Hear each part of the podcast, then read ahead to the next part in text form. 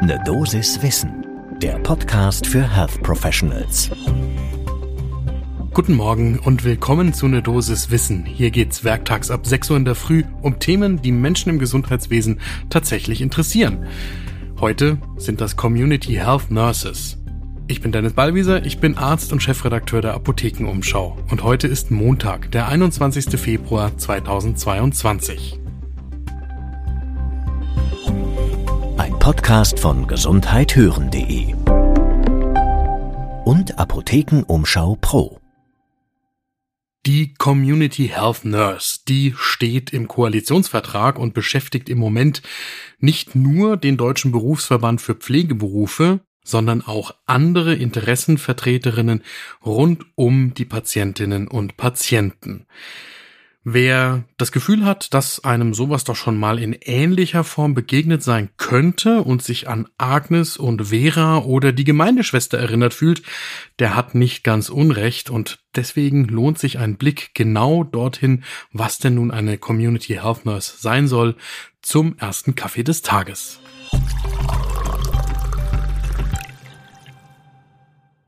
Was versteht man in der aktuellen Diskussion unter einer Community Health Nurse? Es geht nicht um einen neuen Beruf im Gesundheitswesen, sondern es geht um die Erweiterung von Kompetenzen von Pflegekräften. Darüber diskutieren wir in Deutschland mindestens seit drei Jahrzehnten. Solange kann allein ich die Diskussion zurückverfolgen. Und ganz häufig geht es dabei um den guten alten Streit zwischen Ärztinnen und Pflegekräften, was die einen dürfen und was die anderen unter den Arztvorbehalt stellen und auch nicht aus der eigenen Hoheit herausgeben wollen.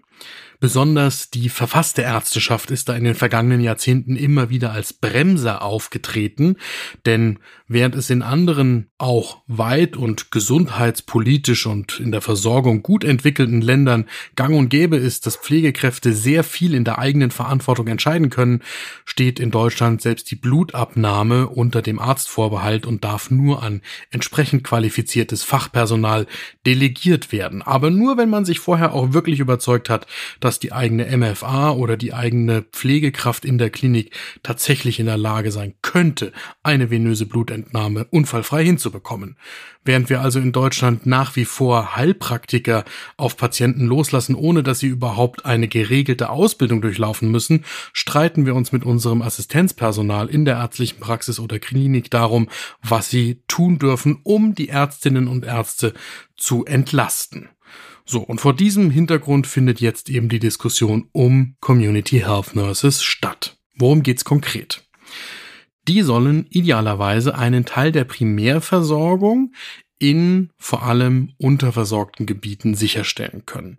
Sie sollen zum Beispiel Wiederholungs- und Kontrolluntersuchungen oder bestimmte Screenings möglichst eigenverantwortlich durchführen, vielleicht auch Check-ups. Dann geht es um so etwas wie das eigenverantwortliche Behandeln von zum Beispiel Erkältungskrankheiten. Also tatsächlich einen Teil von Diagnose und Therapie, was im Moment ganz klar im ärztlichen Bereich angesiedelt ist, bis bestimmte Schwellenwerte überschritten werden und die Community Health Nurse dann eine Ärztin hinzuzieht.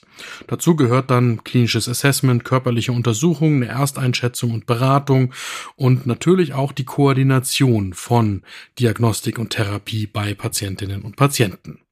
Dazu gibt es seit 2017 ein entsprechendes Projekt von der Agnes Karl Gesellschaft gemeinsam mit der Robert Bosch Stiftung, um Community Health Nursing zu untersuchen.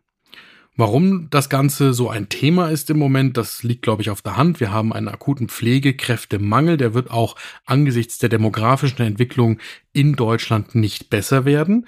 Und der wird auch angesichts der prekären Situation bei der hausärztlichen Versorgung, vor allem im ländlichen Raum, eher schlimmer werden, selbst wenn wir solche Themen jetzt angehen, wie mit den Community Health Nurses, wird es ja schwer genug sein, überhaupt die Versorgung der Bevölkerung sicherzustellen.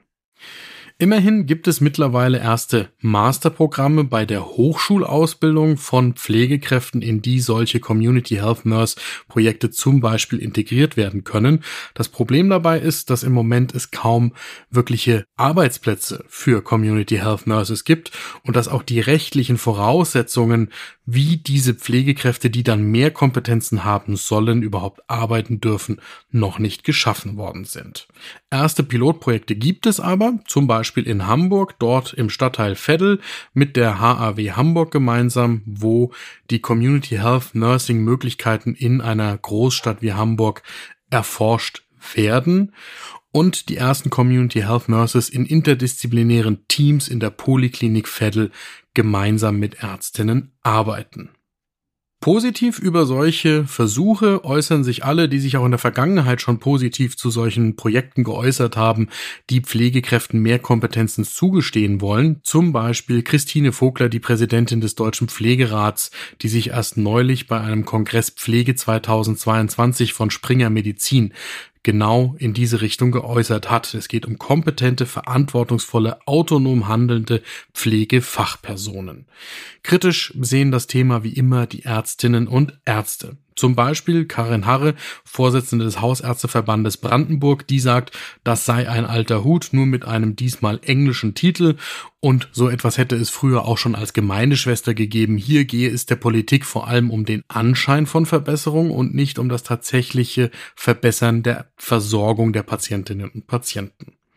Etwas positiver äußert sich Ulrich Weigelt vom Deutschen Hausärzteverband, der sagt, das würde ihn sehr an das frühere Konzept Versorgungsassistenz in der Hausarztpraxis erinnern, kurz die Vera, die es vor allem in Südwestdeutschland gegeben hat.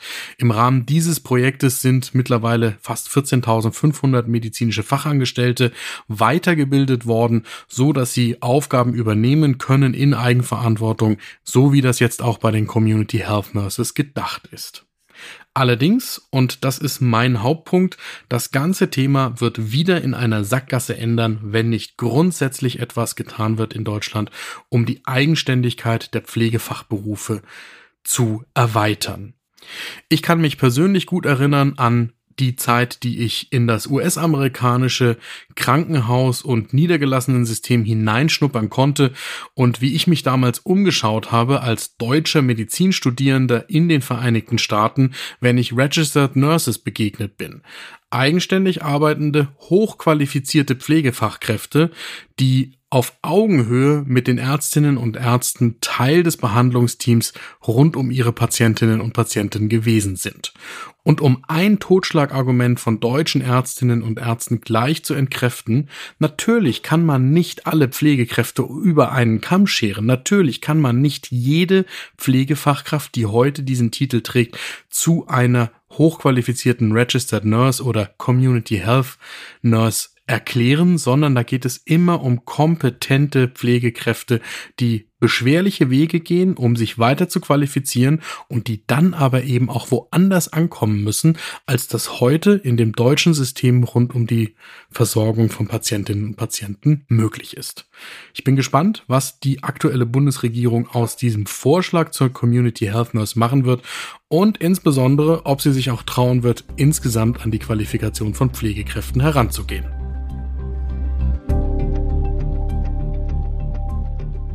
Das war eine Dosis Wissen für heute. Morgen ab 6 Uhr in der Früh gibt's die nächste Folge überall da, wo ihr Podcasts hört. Und falls ihr ein Thema vermisst, dann schickt uns doch eine E-Mail an eine Dosiswissen at apothekenumschau.de.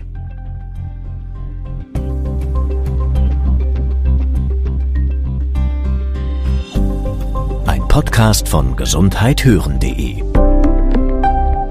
und Apothekenumschau Pro.